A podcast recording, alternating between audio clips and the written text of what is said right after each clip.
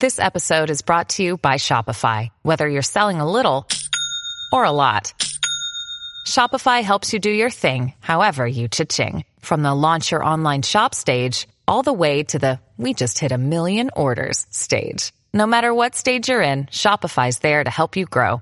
Sign up for a $1 per month trial period at shopify.com/special offer, all lowercase. That's shopify.com/special offer. Want to go, pretty boy?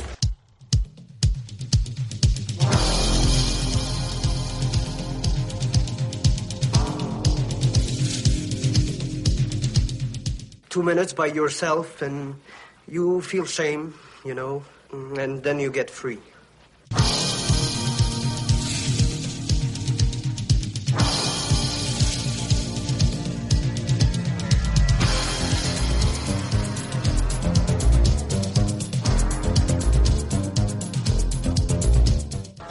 "Only thing better than a glass of beer is tea with Miss McGill."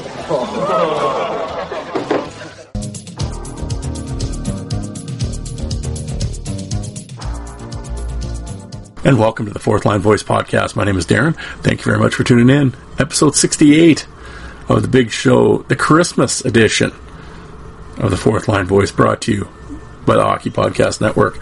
How's everybody doing out there? Hope everybody's Christmas went well. We go out for the Boxing Day sales or stay home. Yeah, I didn't go anywhere. Pretty quiet Christmas around here, just obviously the wife and I. And yeah, unfortunately with the restrictions and everything else, not much is going on. But, you know, what are you going to do? That's the way it is. That's been 2020 in a nutshell. But no, we ate. I had a good meal. Wife made a turducken, which was a bacon wrap turducken, which we picked up at Safeway, which was excellent. So yeah, last night we definitely ate way too much, and I started mixing my booze. I had like hard alcohol and then some wine, and then threw some beer in there, and did not sit well early this morning. But overall, the food was great, and it was just quiet time here. So like I said, yeah, I wasn't going to do much, but I figured, you know, with the World Juniors on, somebody on here had mentioned Tutu on Twitter, and it kind of got me back. It got me thinking back to kind of like the toughness that's been on. Obviously, it's a team. I'm going to be focusing on Team Canada. Just the toughness that they've had on their roster over the years. So got me to go back, and I checked back to the. To all the rosters, going back to 1974. And, yeah, some interesting names. I'll talk about that. And, of course, Derek Engelland. And kind of do a year in review. I got a few things to say about a few different people. Just recognize a few people and stuff. And kind of what's going to go happening going forward here. And, yeah, also, I wasn't going to talk about it. But I actually had, I had at least 7 or 8 people either text me or mention it to me privately on Twitter about the incident in Calgary with the guys playing shinny and the police and stuff. And, you know, so I wasn't going to talk about it, but I also did some investigating because I didn't want to just go on here and just start rambling without really knowing. So I read a few of the reports online, stories online, but then I also went to a source that's close to it and close to the incident, and kind of got the scoop of what's happening, and I will share that with you and my feelings on that. And you know, and like I said, around here, yeah, you guys know I don't BS, so I will give you the, you know, my opinion on it, straight scoop. And you know, I think we can. Everybody listening, I think we can. We'll be adults, and I was going to say have an adult conversation, but obviously it's a podcast, so it's a one-sided conversation. But I'll get into that in a bit. But first off, yeah, I just want to obviously. like I always do. I'll do, we'll talk about on the Hockey Podcast Network here. There's 40 shows. Every NHL team is represented. So whatever team you're a fan of, there is a show for you. And, of course, with the season starting here in January, those guys will be kicking it into high gear and their shows will get rolling. So, yeah, that's something to listen to. Of course, we have former players, Terry Ryan on the network, Brad Lieb, for that perspective on things. So definitely check that out. Of course, my off-network friends got Joe over at the Coliseum Chronicles, who's doing New York Islanders show. And he's had over this past season, he's had great guests on, or past season, past year, Mick Ficotta, Dean Ewan, Jason Strudwick, Aaron Asham, Eric Bolton. Just had Kevin Devine on, which was a fun episode to listen to because it really goes back. He's a former WHA player, so you hear the stories from the 70s and stuff, which are great. Goldthorpe and Bad News Bilodeau and all those guys. So it was cool to hear. Definitely check that out. Joe does just great work and really thorough. So you're going to get a really solid interview. Joe just does a great job, as well as Alec. Well, congratulations to Alec, who got married over the Christmas holidays here. So he threw the wedding pictures up, so she didn't run away completely. She didn't run away on him, or if she tried, he caught her. So no, but congratulations, and hope you guys have happy and fruitful, healthy marriage. And that was sort of just haphazard there, wasn't it? No, I just wish you the best, and again, congratulations. And I know you've had some stops and starts and around, and I know it's been just a crazy year, and I feel for anybody trying to plan anything wedding wise or otherwise in this in 2020 with everything that's gone on. So but congratulations to you both. So needless to say, Alec doesn't have a new episode this week, but of course Dave and Fred over at the Slewfoot show, and Dan, Paul and Kelly at the Obey the Puck show. And there we go. And like I always say, if you're in the Lloydminster area and you need tires, rims,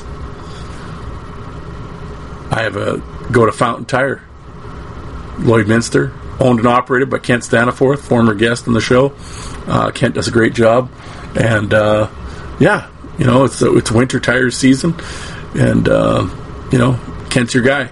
So yes, if you're in the Lloydminster area, definitely give him a call. Go and stop by and tell him Darren from the Fourth Line Voice sent you, and I don't know, that might get you a free window sticker or something.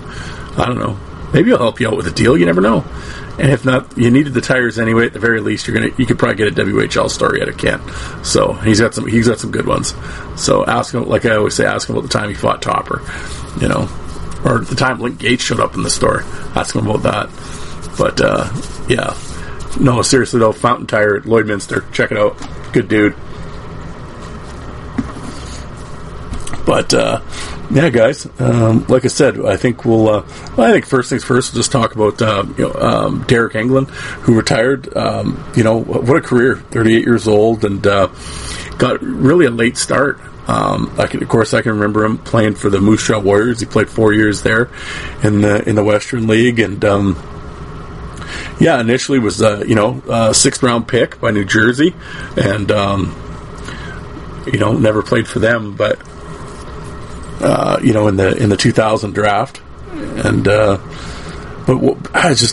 didn't realize he had played that long in the minors. You go and look, and I mean, dude was 27 years old when he made his NHL debut.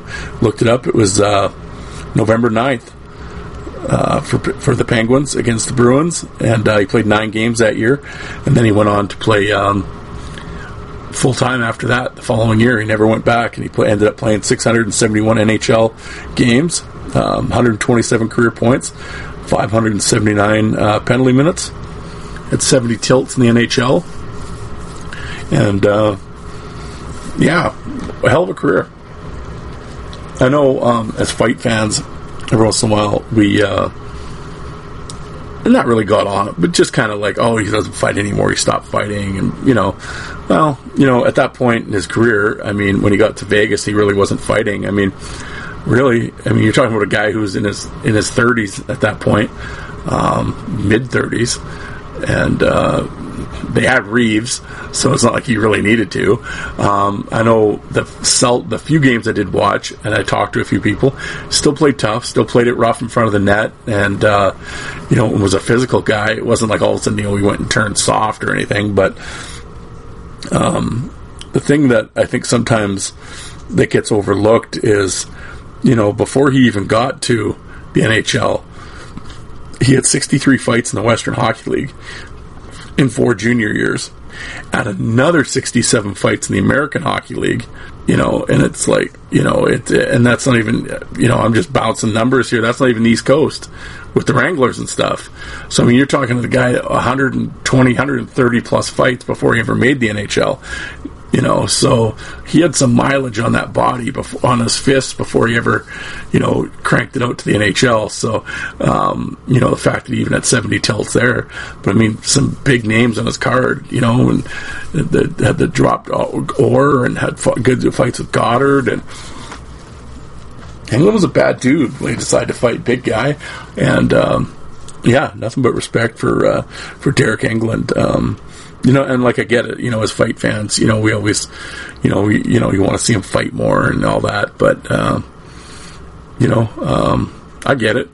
At the same time, it's like, hey, if the dude, if you can, you know, carve out the last half of your career, just playing kind of some tough D without having to fight, I mean, you know, I can't really blame the guy, to be completely honest. And, you know, but he did win a Calder Cup in 2006 with the Hershey Bears. He won the Mark Messier Leadership Award while as a member of the Knights. He was with the Flames, and he got picked up by the Knights in the expansion draft. And he had played for the Las Vegas Wranglers in the East Coast League previously to that. And I was just reading up on it. That's where he met his wife. So he actually lived in Las Vegas anyway. And so, you know, it was kind of a perfect fit for him and the Knights. And even now as he's retired, I know he's staying on. He's working as an ambassador for the team. Obviously living there and everything. You know, he's definitely involved in the community. And, I mean, anybody that listens to this podcast knows that, I mean, well, not this year, unfortunately, but every year for like the last decade, my wife and I, we go to Vegas every February. So, I mean, I've seen the impact the Knights have had on the Las Vegas area, and it's mind-blowing, like Knight stuff, like gear everywhere. Now, granted, they certainly have not been the typical expansion team. I mean, success right away. I mean, hell, they almost won the cup. They were in the final the first year, which was ridiculous. And, you know, and I think they made the playoffs every year that they've been in. How many years have they been in the league now? 3? You know, and had decent runs. And, yeah, so, I mean, you know, their success has been huge. And, yeah, and they're massive in Las Vegas. I mean, like I said, we go to Walmart to get the room food and the cheap booze the first night we're there. I mean, you walk around Walmart, they have an entire section. Night section, you know, and then, well, and then now add the Raiders to that as well. And, yeah, and I mean, when you're driving, you know, everyone has like Night sticker on the window or a license plate holder or what have you, or there's jerseys and hats, and everywhere you go, people got Knight's gear. And, you know, not a jersey, but you know, a t-shirt, a jersey, whatever you want to call it. You see a lot of England shirts, and, you know, hell, I would almost pick, if they had fat guy sizes, I totally would have picked up an England jersey. Well, let's be completely honest, I would have got a Reeves one first, but yeah, no, I can remember him playing a Moose Jaw. I was a fan then, and, it was great to see him having a great career, and, from all counts, a good dude, and, yeah, and, walks away. Just kind of briefly looked it up. I was just curious. Looked it up on salary cap. So I don't know how completely accurate it is, but I mean, it says he made $14 million over his career. So, you know, I certainly don't think he'll be having to pick up any, you know, part-time gigs to make ends meet. I would hope not. But, like I said, you know, props to him for gutting it out. And like I said, to ride the buses and battle until you're 27, and then you finally get your shot, and then shit, 10 more years after that, unreal. Yeah. So he reminds me of Sean Thornton in a lot of ways, you know, like all those years riding buses and fighting, and you know, finally paid off. And it was cool to see, you know, especially at that age. It's not often that a team would, you know, they're so age conscious now that a team would give an older defenseman, especially in this day and age, like a physical guy like that. You know, it's hard enough to get those guys jobs when they're 23, let alone 27, 28, and they got miles on them. And, you know, for the Penguins to give them a chance at that age, it says something. So there's obviously got to be, clearly leadership capabilities and attributes there, because for him to even, you know, get that shot. And he took advantage of it, and had a hell of a run, made some good money, and like I said, 679 NHL games, man, or 671, pardon me. That's regular season. I think he played 55 playoff games, I believe. Yeah, so there, over 700 pro game or NHL games. I mean, that's you know, all after the age of 27, which, hell of a run. So congratulations to Derek Engelland. And, hey, maybe I'll run... Well, not, like I said, not this year, but maybe next year when we're in Vegas, I'll run into him. And, that'd be cool. But, yeah.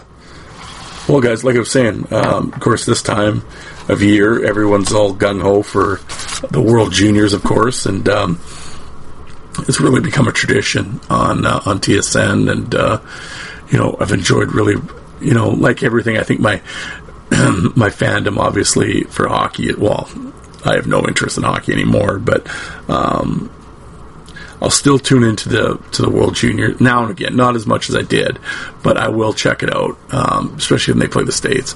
You know, if it's a gold medal game, I'll tune in, but like everything, and just with hockey in general, it's changed over the years. I will say, and I think anybody listening will probably, and it's not just me saying it, I think anybody that's followed the tournament over the years will say the same thing.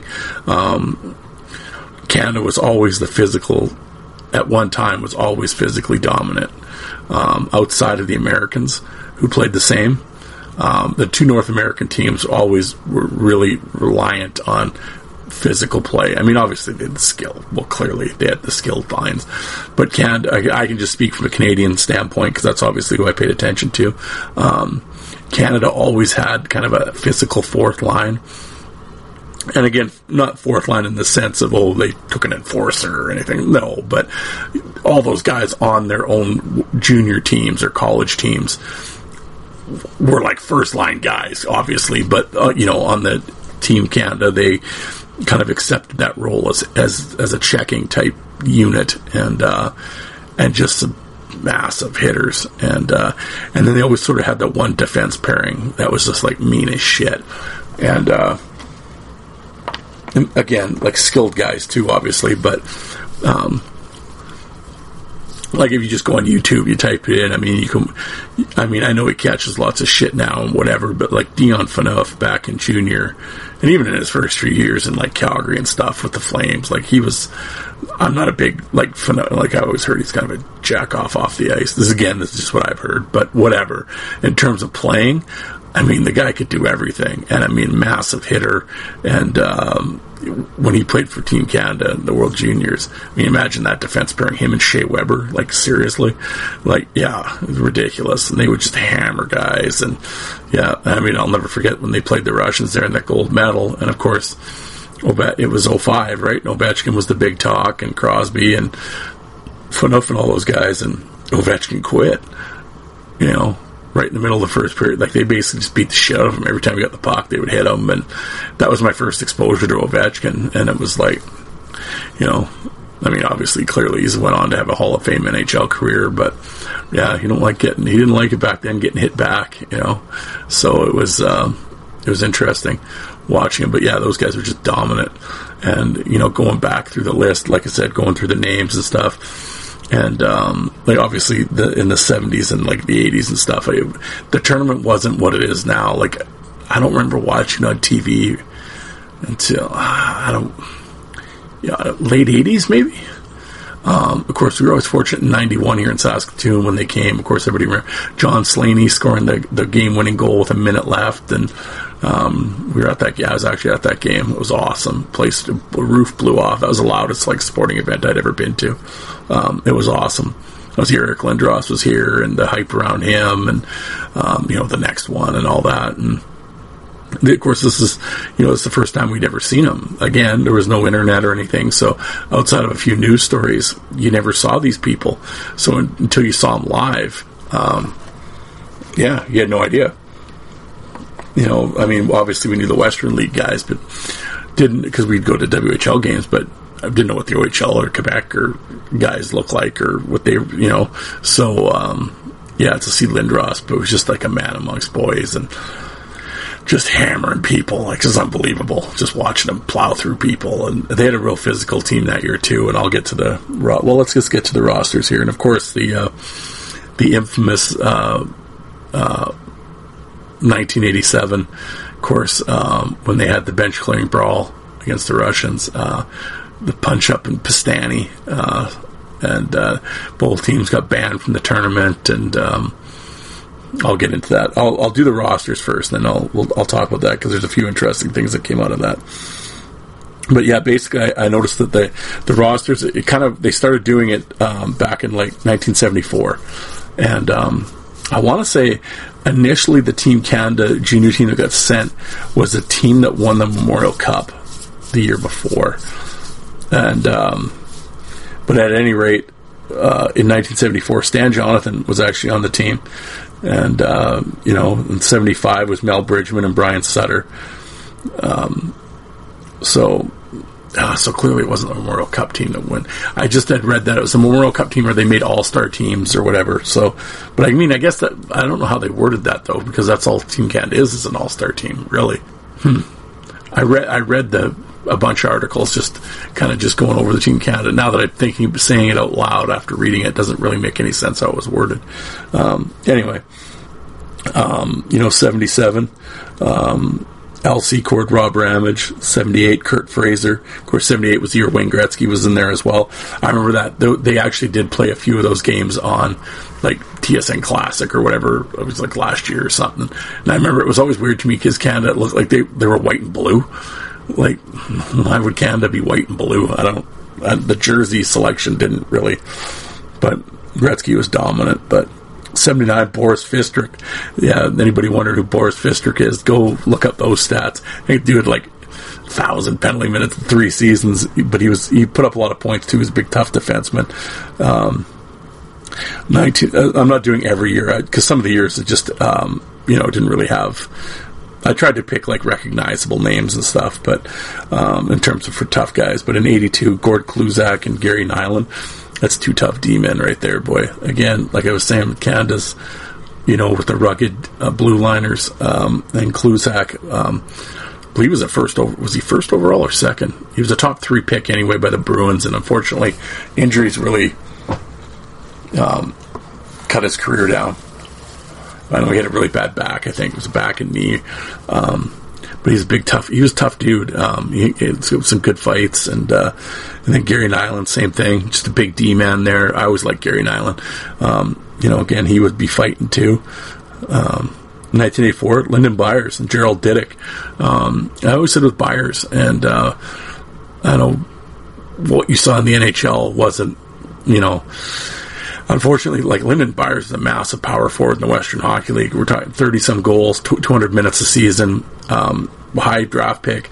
Unfortunately, he's even admitted that, the partying kind of lifestyle in the NHL really hindered his career when he got hurt a lot and stuff. But I think there was one year with the Bruins, I don't have the screen open in front of me, but it was he had 40-some games, but he had 12 goals. And it was a real... indication that if he was healthy and had kept his head in the game, in terms of taking it serious, Byers had a lot of skill. He's a good player, and obviously everybody knows what he could do with his fists, but he, you know, I mean, he still played 200-some games, and it's unfortunate with the injuries. But, yeah, if he had taken it a little more seriously, it would have been interesting to see the career Byers could have had. But he was a heck of a talent in junior. And, of course, Gerald Didick, yeah, again, mean, tough defenseman. Played a long time in the NHL. But, yeah, outstanding in junior. 85, you know, Jeff Bookaboom, again, Canada sticking with the theme of the physical D. Bob Bass and Wendell Clark. What people might not know listening to this is Wendell was a defenseman back then. All through junior, Wendell Clark was a defenseman, which sounds so weird to say here in Saskatoon. And, yeah, and I get when he played for Team Canada, they moved him. They had him play up front as well, and I think that's where the Leafs saw him and kind of figured they could make him a forward, you know, which, you know, good idea, obviously. But yeah, Bob Bass and Book, Wendell Clark, and Shane Corson were all on that team, so that's a real physical team. And the 86 team, Terry Karkner, Gary Roberts, Shane Corson again. So, yeah, I mean, you got Corson and Roberts, like premier power forwards in the NHL, that would go on to be premier power forwards in the NHL. Terry Karkner, again, big, tough D-man. Of course, the infamous 87 team that had the brawl. You know, you had Luke Richardson, Shanahan, Everett Sanapass. Anybody look back in the day, he was a tough dude back in junior. You know, and then Mike Keane. And, again, you know, people think back to the kind of the third-line checker in the Montreal, and he wasn't a massive fighter in the NHL, but back in junior, Keane was a killer, and seriously. And every year, and to highlight that point, that's not just me saying it, because, again, this is like 80, 85, 86, 87 when he played junior. So, you know, I was only 10 years old back then. So I didn't know. I've gone back, of course, since then and researched, and obviously there isn't, unfortunately, not a lot of his junior footage out there. I have a couple Keane fights from junior on my channel, though. But every year, the Leader Post in Regina, the newspaper in Regina, would do the best in the East, and they would hand out ballots to the players and coaches and GMs. And, oh, best stick handler, best player, blah, blah, blah. But one of the categories was best fighter. And I believe Kevin Shaw on Twitter was nice enough. He had found all of those dating back. It was like 86 or something, 85 or 86, up until like 2003. He had all the back newspaper articles of those polls, and he sent them to me. So it was really cool to go back and see the names in all the categories. But in the fighting category, on the very first one, in like the best in the East in like 1986, Mike Keane was voted the best fighter. And, you know, and this is with like Jim McKenzie and Darren Kimball and Tony Twist and Chase and all these guys in the league. And Keane was voted the best fighter. And this is not by reporters, by his peers, players and coaches. So, yeah, that's saying something right there. So, because he's actually the one who initially, when the brawl starts, Keane was the one that got into the first fight. And but I'll come back to the 87 brawl. I'll do this after we go through the rosters. The 1988 team, of course, Rob DiMaio, again, a little guy, didn't fight much in the NHL. When he did, he was awesome at it, though. Do yourself a favor if you've never really watched. There isn't many, but go to YouTube, watch some Rob DiMaio tilts.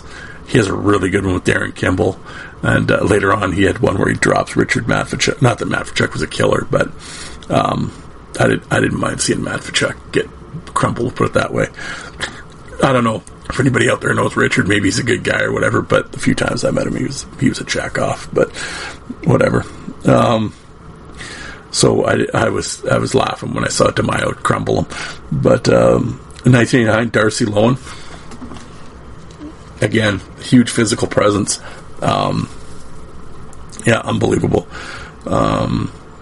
I remember when Ottawa came here for a preseason game in Saskatoon. They were doing all like the different neutral site games and stuff, and he ran around like that's how we noticed him, because it was like, who the hell is number 10, Lowen? And yeah, he put on a show, man. He was awesome to watch, just physical. Of course, 91, as I mentioned, the team that was in Saskatoon here with Eric Lindros.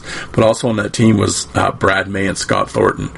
And, again, Brad May was on the World Junior team. What? Well, go back and look at his... See, that's people, when I'm throwing these names out, I think people might sometimes get the NHL version of these guys in their heads, and then they can't believe that they were on a World Junior team. But in Junior, like, Brad May had like 90 points in like 30-some games. Yeah, it was ridiculous. Yeah, and then Scott Thornton, same thing. 1992, Turner Stevenson was on the team. Again, 30-goal guy, 200 minutes, big body, physical guy. And they still would go for that. They wanted that physical presence. But not just a goon, you know, in that sense. You know, they were, oh, we want a physical presence, we'll put Bugard on the team or something. Like, no, it wasn't that way. But, I mean, at the same time, Stevenson was a premier power forward in the Western Hockey League at the time, with Seattle, with 30-some goals and, you know, first-round pick. And, yeah, you know, so, again, like, you go back and people think of the NHL version of Turner Stevenson and can't believe maybe he was on a World Junior team. But, no, he was awesome in Seattle. That was 92, so 93. Jason Smith, Chris Gratton.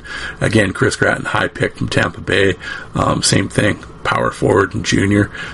Jason Smith, I mean, everybody listening knows Jason Smith. Again, the rugged defenseman. 94, then speaking of rugged D, McCabe and Witt, Brandon Witt and Brian McCabe patrolling the blue line. Again, massive hitters, big dudes. Both had lengthy NHL careers. Yeah, and both were, like, tough as shit. You know, even in the NHL, they would fight, but in junior especially. Big dudes. 95, you had, again, physical. McCabe's back on the team, this time with Joe Vanosky, like, who was insane. Watching Jovo run around, I became a massive Jovanovski fan, because again, OHL guy, we didn't know him, but you know, we're watching the tournament at home in 95, and it's like, who the hell is this Jovanovski? He was awesome in that tournament. Of course, everyone's Twitter favorite Jamie Rivers was on that team as well. And, hey, Rivs, I mean, wasn't a fighter, but I mean, Rivs could hit, physical guy, but I mean, unbelievable offensive defenseman. Again, go back and look at his junior stats. Like, I think he had 100 points one year, and I remember Bob McKenzie would always call him every game. They call him the riverboat gambler, because he'd go end to end, and like, yeah, risk of play, man, without a doubt. Also on that team, a couple of agitators, Darcy Tucker and Todd Harvey. Unbelievable. Like, but again, Tucker, 60 goals in Kamloops. Todd Harvey, 50 goal guy in the OHL. Yeah, unbelievable, and just physical. 96 team had Rhett Warner, again, physical blue liner. Saw him here in Saskatoon. I grew up with him, you know. Physical, could bang. Oh, he could hit. Warner could hit. And Aginla was on the team as well. I mean, you know, what more needs to be said about Jerome Aginla? I mean, I've had all the guests on my show that played against them back then in the 90s, late 90s in the Western Hockey League. They're just like, you know, 60 goals, 130 minutes. He's fighting everybody, and, you know, yeah, unbelievable. The 97 team at Chase and Doig, again, big physical guy. I think he was a Q guy. He was from the Quebec League. Physical defenseman, high draft pick. You know, never really panned out in the NHL, but yeah, in junior, physical dude. Also on that team, by Trent Whitfield. Trent just started following me here on Twitter after I interviewed Mike Haley. It's the Spokane Troop with Graff and Aaron Miller and all those guys on Twitter. So, Twitter, if you're listening, thank you for the follow. And, he was on the 97 team. You know, the 2000 team. And 2001, Barrett Jackman was on both teams. Again, played for the Regina Pats, captain there, dominant in his own end. Kind of it's offensive, but you know, kind of just that sandpaper, stay-at-home D-man, physical, just steady Eddie back there. You know, solid. And then the 03 team, Jordan Tutu. Again, everybody looks at the Tutu of the NHL, but guy scored 50 goals one year with the Brandon Wheat Kings. And he was a little bastard. Like, he was dirty as shit, and called him the Tutu Train for the Team Canada team. And he ran guys, and like they said, like the Russians and stuff in Finland, they didn't know what to make of this guy. Like, he was insane. You know, 5'8", just running around, plowing guys over and just like, they're what the fuck is this? You know, like they hadn't seen anything like it. And yeah, he was unbelievable. The 06 team, Steve Downey, again, you know, big, kind of came with a big rep from the Ontario League. Physical guy, real physical. You know, obviously had his issues, and you know, I won't go into that here, but you know, played a while in the NHL. And like I said, I haven't heard much from him lately. I know a few years back he got really vocal on Twitter for a little while, and he was kind of going off on everybody, and I don't know if there were some issues there or what, but anyway, yeah, great in junior though. But 2008 Wayne Simmons, of course, you know, everybody listening knows Simmons. He's on the Leafs now. Yeah, I always forget. Everybody talked about Joe Thornton going to the Leafs. I forgot Simmons went to the Leafs as well. 2011 Matt Kassian. I wish it was Matt Kassian, but Zach Kassian, pardon me.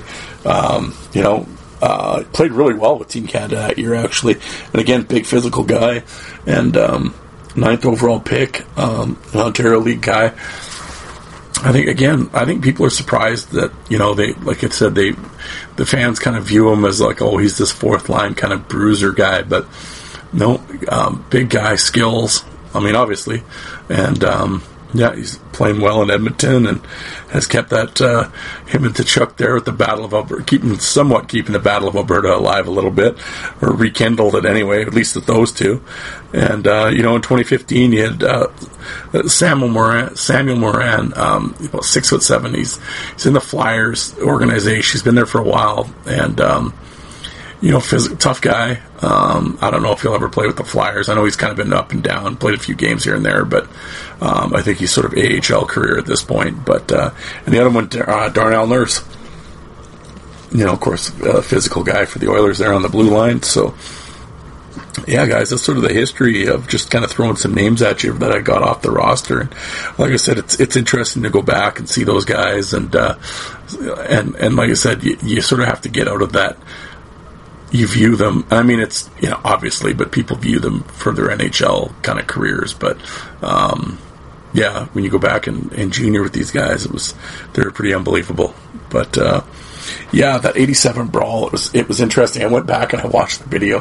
The videos are all over YouTube. If people listening, I'm assuming everyone listening has seen the line brawl, or the bench clearing brawl from 1987, where they shut the lights off because the refs lost complete control and they didn't know what to do. And what I didn't know in reading, and I've never heard anybody talk about it, or I've never seen footage of it, is apparently Canada had a pregame brawl with the Americans like 3 days before that.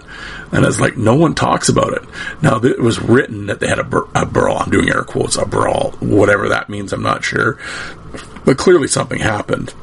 So I'm surprised. I'm surprised it never gets mentioned, actually, because the first I heard about it was today reading about it, and I was just like, really? And so, yeah, I'm going to have to do some more investigation and like read up. And I mean, maybe there's video of it, I don't know, but I've never seen it. But no one's ever mentioned that I know of. But yeah, it was interesting just reading about the brawl, like I said, because, I mean, I've seen the video and everything of the brawl, but I've never watched like the whole game or anything that led up to it. And so I just sort of read a summary of it. And obviously Fleury was there, and he kind of got it going in terms of because Theo Fleury was an unbelievable junior player. Well, he's an unbelievable NHL player, but so Fleury kind of, sorry, I just had to pause it there for a second. Fleury sort of started, after he scored a goal there in the first period, I guess he slid on his knees and sort of did the machine gun thing towards the bench. So that kind of got everybody's ire up. And then later on there was a bit of a scrum, and that's when the first fight happened, was with... I want to say Sanapas got into the first fight, and then it just sort of led from there. It was in the second period with about 6 minutes left, and Canada was winning 4-2. I think, and the big thing with this brawl that, at least in Canada, that everybody gets mad about is the Russians were out of the tournament. Like, they had no chance of winning the medal. And Canada had a chance for the gold medal if they'd won the game. So there's been a lot of course, theories over the year that the Russians started it and whatever. I think at that point the Russians, obviously not knowing that they weren't going to medal, had nothing to lose, because when the brawl started, the Russians were actually the first ones to leave the bench, and then Canada followed. But of course, both teams got kicked out of the tournament, and I know it really hit the fan here back in Canada, and of course the media, again, just like now, everybody got on them, and Don Cherry, of course, was the most vocal about sticking up for the guys, and him and Brian Williams almost got into it in the studio. It's funny because they're friends. Him and Brian are friends now, but at the time, yeah, of course, Brian Williams was sort of like kind of an earlier version of Ron McLean. He did a lot of other sports as well, Brian Williams. But if you go on YouTube and look it up, there's a bunch of videos on there of the time. And, yeah, Cherry's like ready to murder him. And Cherry's getting into it with this other guy. I can't remember what the guy's name was. But, of course, they're all like, oh, this is a disgrace and whatever. And, like, Cherry's saying, like, well, what did you want him to do? Just sit there while the entire Russian team beats on 5 Canadian? You know, really? I mean, you can go on, but... Cherry and whatever, but he has a point. Like, what do you, okay, when the Russians leave the bench first, what are you going to do? Just sit there and not do anything? So it's really interesting. Anybody that wants to, if you haven't yet, Fourth Line Voice on YouTube, there's my YouTube plug. Check out my channel. It's got over 2,200 fights on there and stuff, from junior to pro. But I think I have the brawl on there as well, although it's all over YouTube. But what I do have is the Don Cherry's old Grapevine show that he would do. It was like a half-an-hour interview. He had different guys on from his bar back in the 90s. One of the interviews I have up is Brendan Shanahan's interview, and it's from like 1993 or something. But in the interview, they talk about the brawl in 87. And so it's interesting. You can get your Shanahan's point of view on it. But... I know Vladimir Konstantinov headbutted, I think it was Greg Hoggood, and broke his nose. And one of the things that doesn't get talked about very often is all the benches cleared except for the one Canadian that didn't leave the bench was Pierre Turgeon.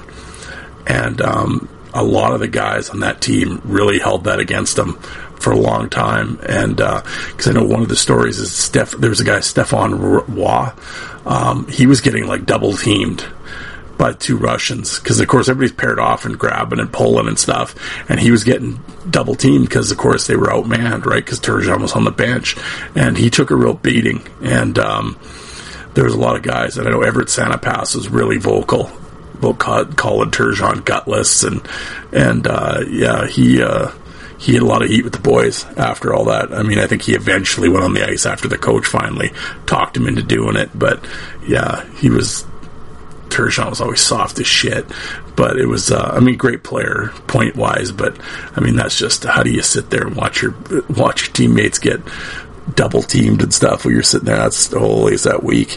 But, yeah. And I know he had, like I said, a lot of guys from that team held it against him. And, so Shanahan's saying, like, they basically got escorted to the border by, like, the military and run basically right out of, cause it was in, the Czech Republic, the tournament, yeah, and they got like taken right to the border and booted out, and I'm guessing they flew back. So the article, in one of the articles I was reading, Mike Smith, who was the GM of the Jets at the time, who was a notorious candy ass, apparently he was at one of the airports where Team Canada landed, and he talked about how disappointed he was in them, and he gave the whole team a tongue lashing. I was like, oh god, yeah, okay, whatever. But for all the things, Harold Ballard, of course, the infamous Harold Ballard, the former owner of the Leafs, the cantankerous owner of the Leafs, he actually had gold medals made up for the team, and I think Shanahan said he went, and a couple of the Ontario guys went and accepted the medals at one of the Leafs games and got a standing ovation from the crowd. And but he even says, like, when they were flying home, like, they were really nervous about the reception that they were going to get in Canada, about being kicked out of the tournament and everything. And I mean, yeah, like I said, you have your Brian Williams and your do-gooders that were all mad about it, but for the most part, I think the fans and everything were fine with it. I mean, like you said, what are you going to do if they clear? You got to go. And But yeah, and they, like you said, fight, and all of a sudden they shut the lights off on you while the brawl's going on. That'd be pretty scary, sitting there in the dark. And yeah, but what a scene. If anybody listening has not watched it, I highly recommend you go back and definitely check out the footage that's on YouTube. Definitely a unique time in history, that's for sure. The 87 Punch-Up and Pistani brawl. But, yeah, so there's the World Junior kind of breakdown. Yeah, so hopefully, like I said, go Canada. We'll see this year what happens. But that's one thing, whenever it's you know, a tournament with 18, 19-year-olds in it, and or it gets under 20. But, you know, there'll be the intensity's always there, and they'll give her. So, and it's, you know, that's the next stars are coming out of that tournament, and so it's always a fun tournament to watch. And unfortunately, this year in the preseason or in the exhibition game, Kirby Dack got hurt. That really sucked to see his wrist all busted up like that. That you know, that hurts. That was Canada's best player, and I was actually really looking forward to kind of seeing him play. Of course, he played for the Saskatoon Blades here. Was he third overall to the Blackhawks, and yeah, that's a big blow to Team Canada when you lose your best player. So you know, obviously talent on the team clearly, but when you can get an NHL guy back to play, and of course again, that's a shining example of, I know people get mad at the NHL teams for not sending some of these kids back, the ones that they keep, the 18, 19-year-olds, to come back to the tournament, but there's the exact reason why you don't. And that's millions of dollars that just got injured there. So I'm sure the Chicago GM and the coaches were pulling their hair out when that happened, and everyone's holding their breath in Chicago. So, you know, I can definitely see why teams don't send their guys, because I know people were mad that the Rangers with Lafreniere and stuff, and but yeah, there you go. That's why. So we'll see. It'll be interesting. As the years go on with these tournaments, what teams will do with their high-end picks now. I mean, that's a cautionary tale, right? And, you know, there's lots of money invested in these kids. And as much as you'd like to see them come back, and you want to see the best under 20-year-old players in the world play, at the end of the day, it's a business. And these guys are investments, right? And your product. And you don't want your product, especially when it's not making you money, you know, so it unfortunately that might be the end for the high-end NHL players coming back, that's for sure. But we'll see. But hopefully he heals up and gets back at it, because nobody wants to see that, you know. But yeah, guys, that's about it. I know, like I said, I debated kind of talking about this, because it's kind of like, what's the point? I mean, whatever. But it was brought up to me by several people. You know, and of course that was the incident in Calgary with the police having to take the guy off the ice and playing hockey, and pulled the taser on him and told him to get the fuck down and whatever, and fought with him and finally got him down and went and handcuffed and arrested him. And I know Joe talked about it briefly on his, and I you know, obviously everybody's seen the video. About the minute-and-a-half video that made the rounds and so blew up social media, and I saw lots of people on my timeline, of course, talking about it. And like I said, we'll I don't talk politics on here. I know people don't tune in to listen to politics, and it was funny in talking to a few people, and Joe and stuff, and I was just talking about personal politics and stuff, and like he said, you know, I've never sort of indicated either way, really. And, you know, and I've had guests on my show when I've talked to them off air and stuff. And not, oh, who'd you vote for? It was nothing like that. But, I mean, there's a political edge that, you know, we talked about a few things. And, you know, I agreed with some, disagreed with others. That's their opinion. And like I said, you know, we're grown-ups here listening, and it's like, you know, everyone has a right to their opinion on things. I definitely think people should definitely look into the situation and not...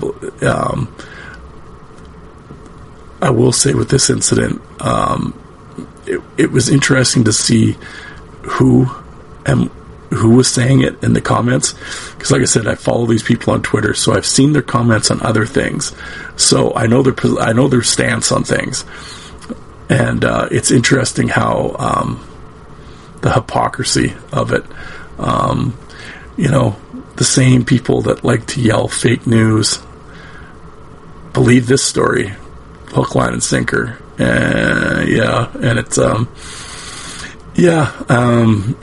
I said, the Law and Order crowd, little hypocrisy here. All of a sudden, now you're mad at the police, and and like I said, I didn't just read the articles and you're just parroting the CBC and they're liberal, and no, I went to someone for a lot closer to the source and got the skinny, and I'm not going to go into everything he told me, but suffice to say, the video that everyone sees, the 1.5-minute video there, does not tell any of the story, and you're just seeing the tail end of what was a lengthy confrontation and discussion before all that happened, which is conveniently being left out of the story.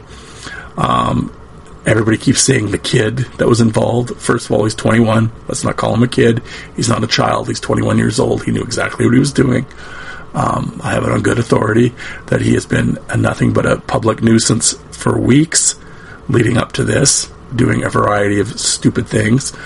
And I've seen him all over Twitter and everything else. He likes to claim he's a freedom fighter. Well, you're not fighting for my freedoms, buddy, so stop calling yourself that.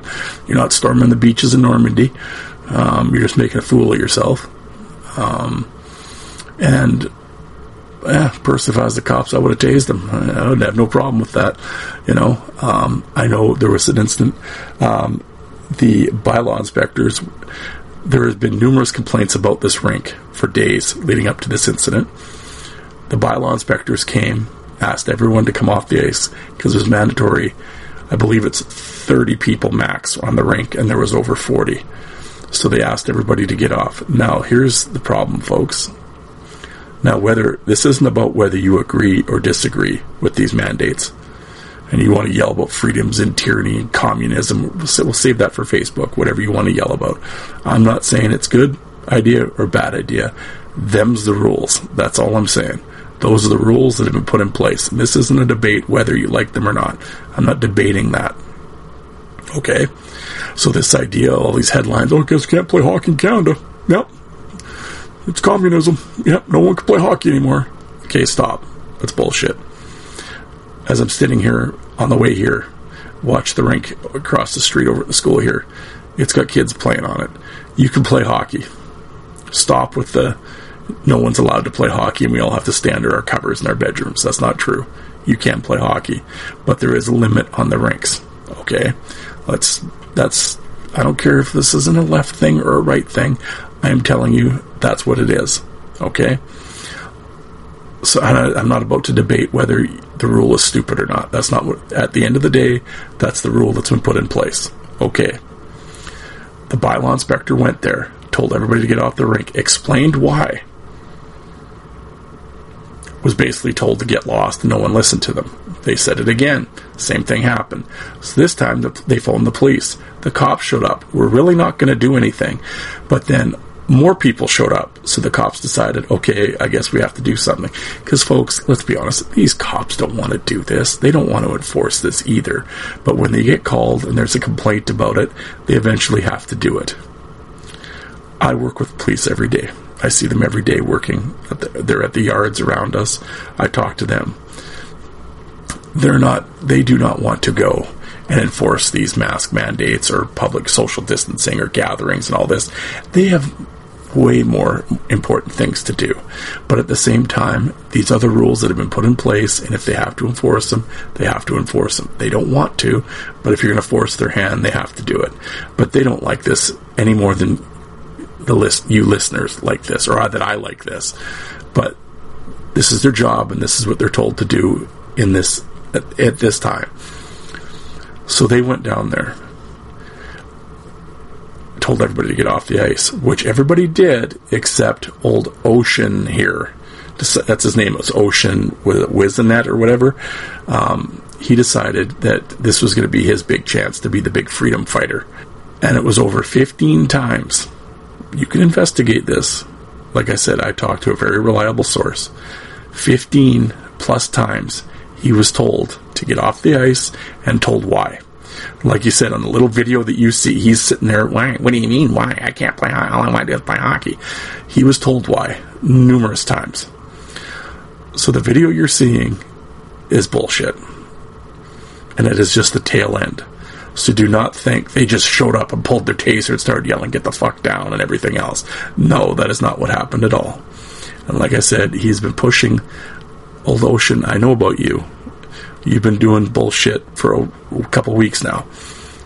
Causing shit. Because you're some anti-mask, you hate all these rules and whatever. And again, I know I have friends that are in the same boat. People, that's not what I'm talking about. At the end of the day, these are the rules that are put in place. Now, you can argue all you want if they're stupid or not. At the end of the day, like I said, those are the rules. And the cops are there to enforce them. Their job is to not stand there and debate whether to go into legal proceedings with you. If you don't like it, go to court and fight it then. But just because if I get a seatbelt ticket and I don't agree with the ticket, I can't just throw the ticket at the cop, say this is bullshit and drive away. And everybody can call me a freedom fighter. No, doesn't work that way. So he eventually got taken down, but he resisted arrest. They were told, like I said, he was told many, many times why and to leave. He was given multiple chances to leave. He decided not to. Well, then you're getting arrested. Which, again, he resisted that. Well, so you get what you get then. So like I said, you can't sit there and yell and scream law and order when all the other protests and everything were going on. You were all pro-cop. But all of a sudden, oh, it's the kid that wants to play hockey. Now we're mad at the police because you don't like the mask rule or social distance rule. Well, we can't start, folks, come on now. We can't start picking and choosing our outrage here. This isn't about whether the mandate is stupid or good or otherwise. At the end of the day, those are the rules put in place. The cops are enforcing those rules, and as citizens, we must obey the rules, regardless of how stupid you think they are. He chose not to. And apparently made a nice big scene down at the cop station and everything else. So congratulations, all because of social distancing and a piece of cloth, you now have a criminal record. Doesn't seem really worth it to me. But, and I know the media's tried to do the backstory of, oh, your mom's deaf, and oh, what a story, a single mother and everything. Well, hey, absolutely. But at the end of the day, that has no bearing on you acting like a goof. And you did. You acted like a goof. I'm sorry, folks. And it wasn't just some kid that just wanted to play hockey with the fellas. No. So instead, you wasted bylaws. You didn't listen to bylaw inspectors. You wasted police time. Not only arresting you, taking you down, writing reports, dealing with all this, when they have many other things to deal with at this time of year. The last thing they want to do is deal with some guy that doesn't want to come off a hockey rink because he thinks the health order is stupid. What are we doing here? Grow up. You're not a freedom fighter. I see you all over Twitter saying you're fighting for my freedom. You're not fighting for my freedom. Stop. I'm not interested in you fighting for my freedoms. Grow up. So I'm sorry if that's for some listeners out there. And I'm not being a liberal lib bitch. No, it's nothing to do with that. Again, you guys all like to say you're pro-cop and back the cops and everything else. Well, until this happens, then it's all fuck the cops. Well, you can't. What are we doing? What are you, both ways? Because you don't like the law. And you don't like, it's tyranny and it's communism. Oh, I guess we're Russia now. This is my Canada. Oh, yeah, and every other horse shit online. Come on. Stop with that. You know why? There has to be law and order. And the police were just doing their job, and they gave you ample opportunity to go away, to walk away. They explained why. Again, it's not up to them to say, yeah, that's a dumb rule or the right law or a stupid law or whatever. They're not there to debate that with you. go to your counselor, go to your politicians, go to the whatever to argue that. But to the police officers that are just there responding to a phone call, that's not their job. But you forced their hand by acting silly. And you did. You resisted. So people could say whatever they want, but you did at the end of the day. So I don't have any sympathy for you. And I'm a pro-cop guy. I am. They have a hard enough job. I have family members that are police officers, friends that are police officers. I know what they go through. I know I couldn't do it. So I felt for them in that position. Because like I said, they don't want to be used as a political pawns or whatever either. They're simply just being it. They're enforcing the law that they're told to enforce. And no, Canada's not turning into Russia, and this isn't communism or whatever your Uncle Ralph's Facebook tells you it is. It's not. You can play hockey. There's just a limit on how many people they want on the rink right now. So let's all just calm down with Canada's falling apart. You know when it's falling apart? When police officers aren't listened to. And there is no law and order, whether you like the law or not. That's not up for debate. Like I said, go to court then and argue it. But don't argue with the officers. They're simply just doing their job. And that's what happened here. So again, look a little further past the 1.5-minute video that was posted online. There's a lot more to it than that. And this, so I will just leave it at that. Again, this isn't a political rant. And I'm not saying yes or no. All I'm saying is I completely felt sorry for the police in that situation, having to deal with this. And I can tell you it's not all just cut and dry, and what you see on the video is what happened, because that's not what happened. There's a lot more to the story, and you guys, you know that, or should know that, and it's much deeper. But I said it's interesting again how the media, either both sides, left and right, can manipulate a story. Because of course the Rebel News were right in there, because of course it has to do with the pandemic and everything, and the mask thing and everything, and your rights and all that. So they say one thing, the CBC says another, and it's right versus left again. Conservative versus liberal, and blah, blah, blah. Why do we have to put politics into everything? Just stop. It was a public health order, and they were enforcing the health order. Now again, it has nothing to do with if you think it's right or wrong. That's the law that was put in place, so that's what they were doing. And he chose to resist arrest. Well, after being told for 10 minutes to leave. So this wasn't just a sudden thing. So stop with that narrative. So anyway, that's all I do. That's all I want to talk. I didn't really want to talk about it. But like I said, I had a bunch of people bring it up. I didn't say I argued with them, but I gave them my feelings on this. And like I said, I wanted to get to the bottom of what really happened. So I made a few phone calls. And yeah. Much clearer now. Like I said, it'll come out. There's nothing's going to happen to the cops either, by the way. But I'm sure the story will die. But if it doesn't, it'll be interesting to see what comes out in the next little while about it. But all is not as it appears, folks, on the surface. But I laughed because, like I said, there's a lot of people that like to yell fake news and everything else, but they bought this story. And it was like, you're picking and choosing what news you... Come on now. You know, a little bit of hypocrisy going on. But hey, we're all guilty of it, right? But about everything, certain things. But I've said this before. I've said it on Twitter. I've said it on here before. I just hate how politics gets brought into everything. And I know with the pandemic and everything going on that everything's supercharged politically, especially in the United States, obviously, with everything that's going on down there, but up even in Canada, people are tired of the pandemic and everything, and there's a lot of stuff going on in Alberta, especially, separatist talk, separating talk and all that, and yeah, there's a whole host of problems, and every once in a while, incidents like this happen, and it bubbles up and boils over, and yeah, it's just really too bad. I felt bad for everyone involved. And,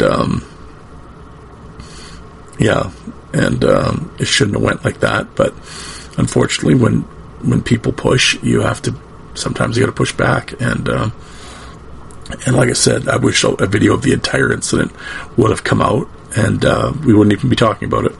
But here we are, and here I am talking about it. But no, and again, like I said, I know guys that are listening to this show that I talked to about this incident. And, like I said, we're all adults here, and we can talk, and everyone is entitled to their opinion. And like I said, if me talking about this, all of a sudden I lose listeners over this, it's like, well, I don't know, were you really that interested to begin with? Like I said, this is my opinion on it. I investigated it. I got the story.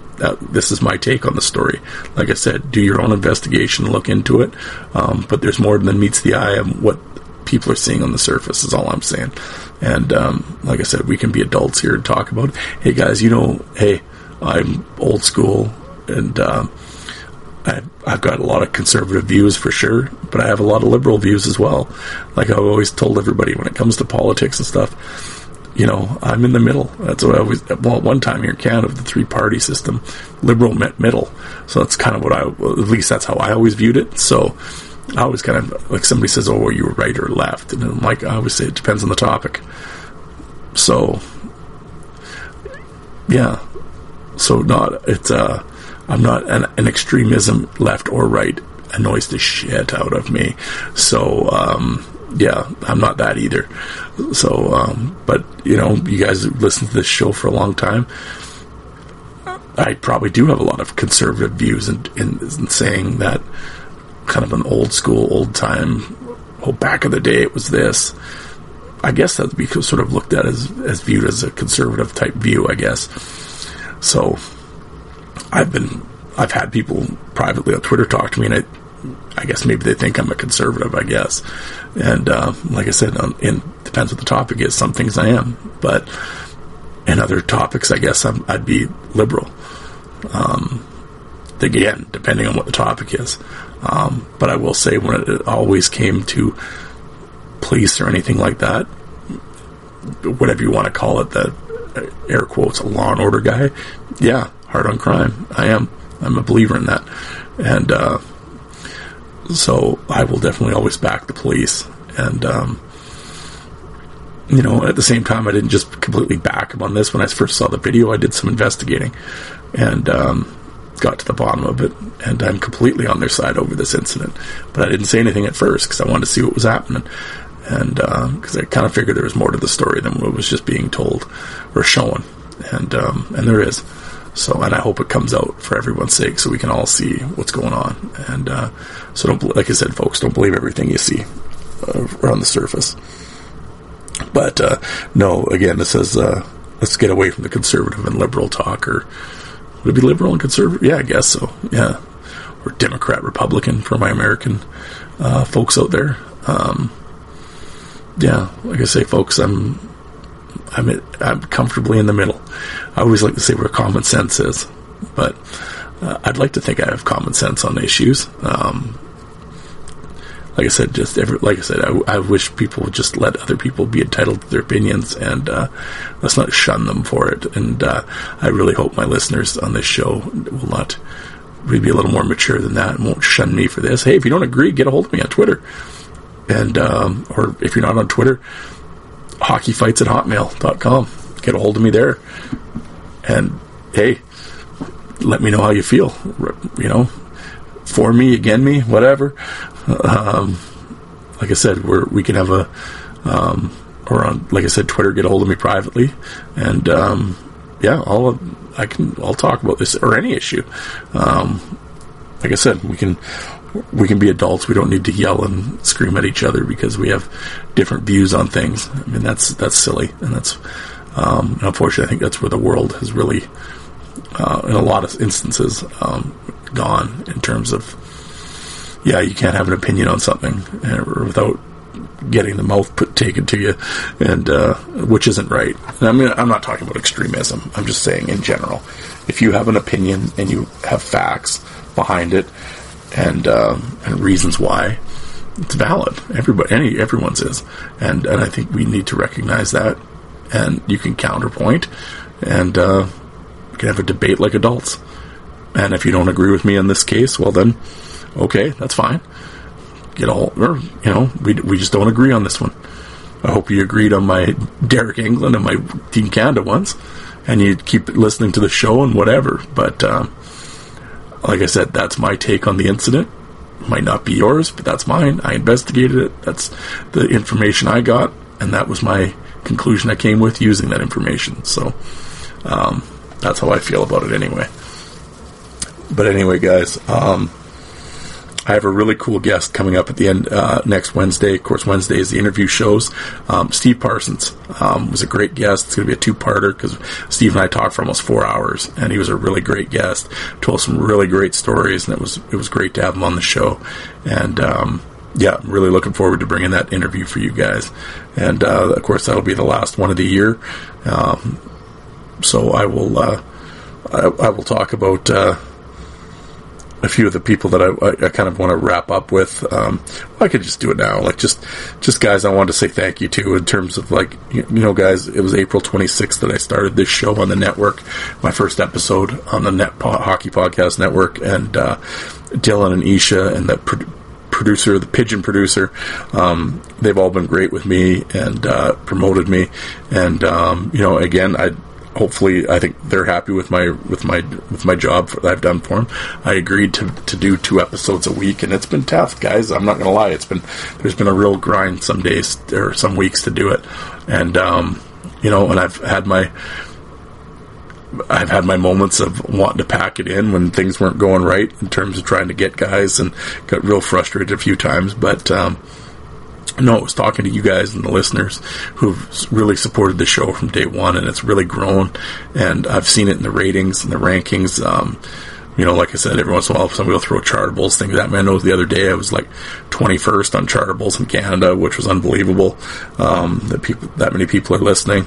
And no, it's been a lot of fun bringing the show to you guys, and getting the feedback from everybody, from the ex-players to the fans that tell you they listen and enjoy it, and it's really humbling. And like I've always said a bunch of times, that to think that just some idiot in Saskatoon yelling out, looking out his window, is getting that many listens. It's like I said, it is really humbling. And no, guys, it's been great. To get. But just the feedback from everybody, but some outstanding, unbelievable gifts from people, which, no, I'm not asking for send me gifts, but just, you know, from Kent Staniforth has been unbelievable. Dean Mayrad, Curtis Swanson, you know, Jay in Iowa, who did huge favor for me in a gift that was going to put me in outstanding graces with the father-in-law. And, you know, Dave here that lives in town, you know, just sent me a nice card over here. And, of course, Dave in Michigan as well, History of Hockey Fights, with the Prober collection, has been outstanding. And, you know, Alec over at the Five for Fighting, and, of course, Joe. We talk to those guys all the time, and they've been great. And Joe with all the pictures, and same with Alec. I mean, he's, you know, like, above and beyond, and with the jersey, it's insane. And Jason Taylor, I know he's listening out there with the old VHS tapes. And Jay in Finland, who's helped me out immensely in the researching and sending me articles, and he's been awesome. Blaine McCauley with the DVDs, Dan Kopeck with the pictures, and everybody that just listens and sends feedback, that they enjoy it. Andrew and Taylor, and you know, John and Paul over in the UK have been awesome promoting the show. Searson's been tireless promoting my show, and over on the UK forums, I'm sure they're tired of him and sick of me, but no, I can't thank those guys enough, and all of you, you know, that send clips or include me in a tweet that, hey, check this out, or save pictures or anything like that. No, guys, as much as I rant and rave and bitch about social media and the new age fans, and there is plenty to bitch about, obviously, on social media, but at the same time, there's lots of good, but from Dr. Chris to William at the Biscuit to Dan and Shane at the History of Hockey Fights, all those guys. No, you guys have been great to talk to, and I share my videos and my pictures with you guys, And it's true. And honestly, every time that I kind of bitch, and there's been numerous times that I've really wanted to quit and just shut this down because guys ghost you or don't show up, and you're tired of chasing people around, and you get really frustrated, and you're like, why am I doing this? I mean, it sounds hokey, but it's true. It's like I don't want to let you guys down, you know, because I know how much you guys enjoy the show, because you tell me, and and it's almost like, I don't want to say I feel obligated, but there's also a sense of I don't know, if there's just like, it's just like, there's pride in the fact that, you know, like I said, I try to do my best with the show, and like I said, research stuff, and so I'm not just hitting record. Like I always say, I hit record, just yell at my window, and, you know, which I do, but when I do bring up a topic, I did research and look into it. I didn't just pull it out of my ass, and same when I interview a player. I mean, anybody that's listened to my interviews, you know how in depth I go. I take a lot of pride in that, and I want to do the best job.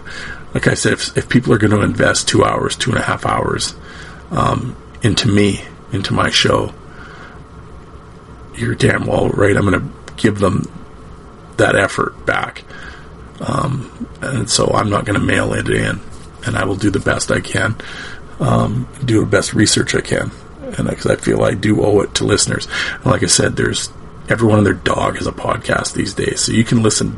There's a million other shows to listen to. I know that. So the fact that you took time out to listen to my show and invest that much time into me, the least I could do is be prepared and be on time with the episode. If I say I'm going to have it out on Sunday, it's going to come out on Sunday. It's going to be Wednesday, it'll be out on Wednesday. I owe that to people that listen, that invest their time, because time is rare these days, unfortunately, but there it is. So the fact that you're going to take that time to listen to me, in my mind, I owe it to you, and I hope I've done that for you guys, and I'm going to continue to try to do that for you. Like I said, and even with this topic here that we just talked about with the kid and the hockey and stuff like that, we might not all agree. That's fine. We don't all have to agree about everything. But like I said, I think we can all be adults and see both sides. And at least I won't. Hey, that's what I'm going to do here. And like I said, if my latest, you don't like it, and you know, fuck Darren and the fourth line boys. Okay, well, I don't really know how much of a mature stance that is, but if that's your stance, then okay. But and that's fine, you know. But like I said, even if you disagreed with me, that's okay. That's what makes the world go round. I hope we don't all agree on everything. If we did, it would be a fairly boring world, wouldn't it? No, like I said, you guys have been great.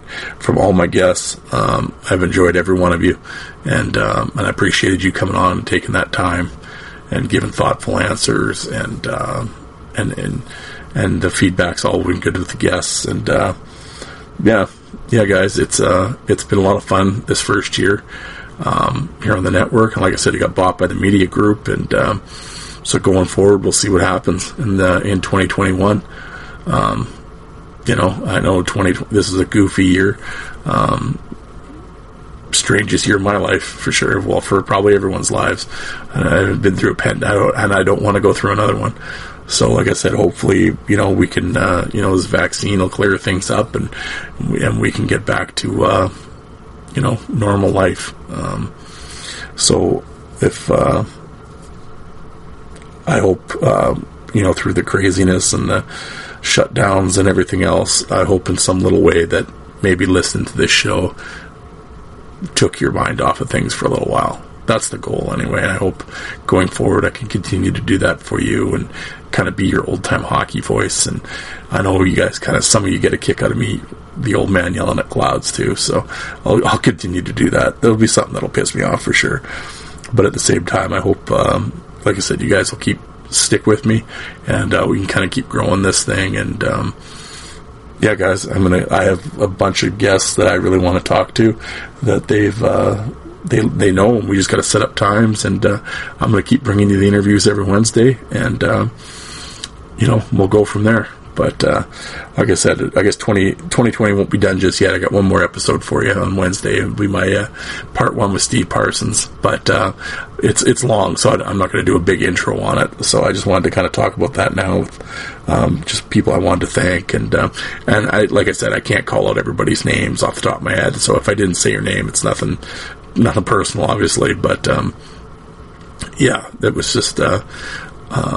I just want to say thank you to everybody out there for, like I said, it's been a rough year for everyone, and I hope this show helped a little bit, and I don't know, and going forward, hopefully, you guys will remain listening, and yeah, like I said, check it out, Fourth Line Voice on YouTube as well. I'll keep putting fight videos up there. I know it's actually the YouTube channel's really gotten a lot of hits lately, a lot of views the last couple of weeks. So, yeah, I'll keep putting stuff up and keep checking it out. And on Twitter, I've been kind of hit and miss on Twitter lately. I haven't put a lot of stuff up, but I'll get back into it. But yeah, follow me on Twitter. If you're not on Twitter but you're listening, you want to get a hold of me, hockeyfights@hotmail.com. Send me an email. Definitely, I'll get back to you right away.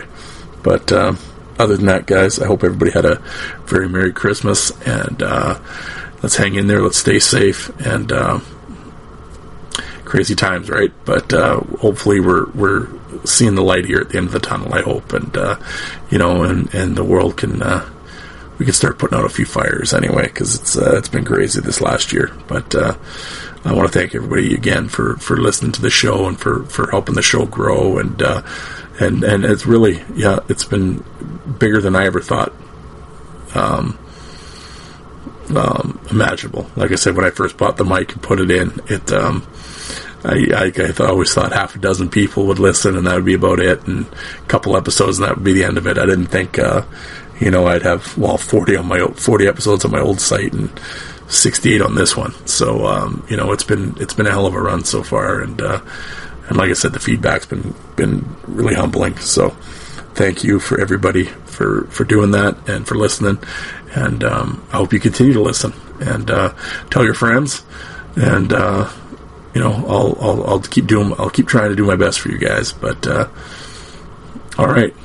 Well, I hope everybody had, again, a Merry Christmas and Happy New Year. And I will talk to you guys on Wednesday. Okay, thanks, everybody.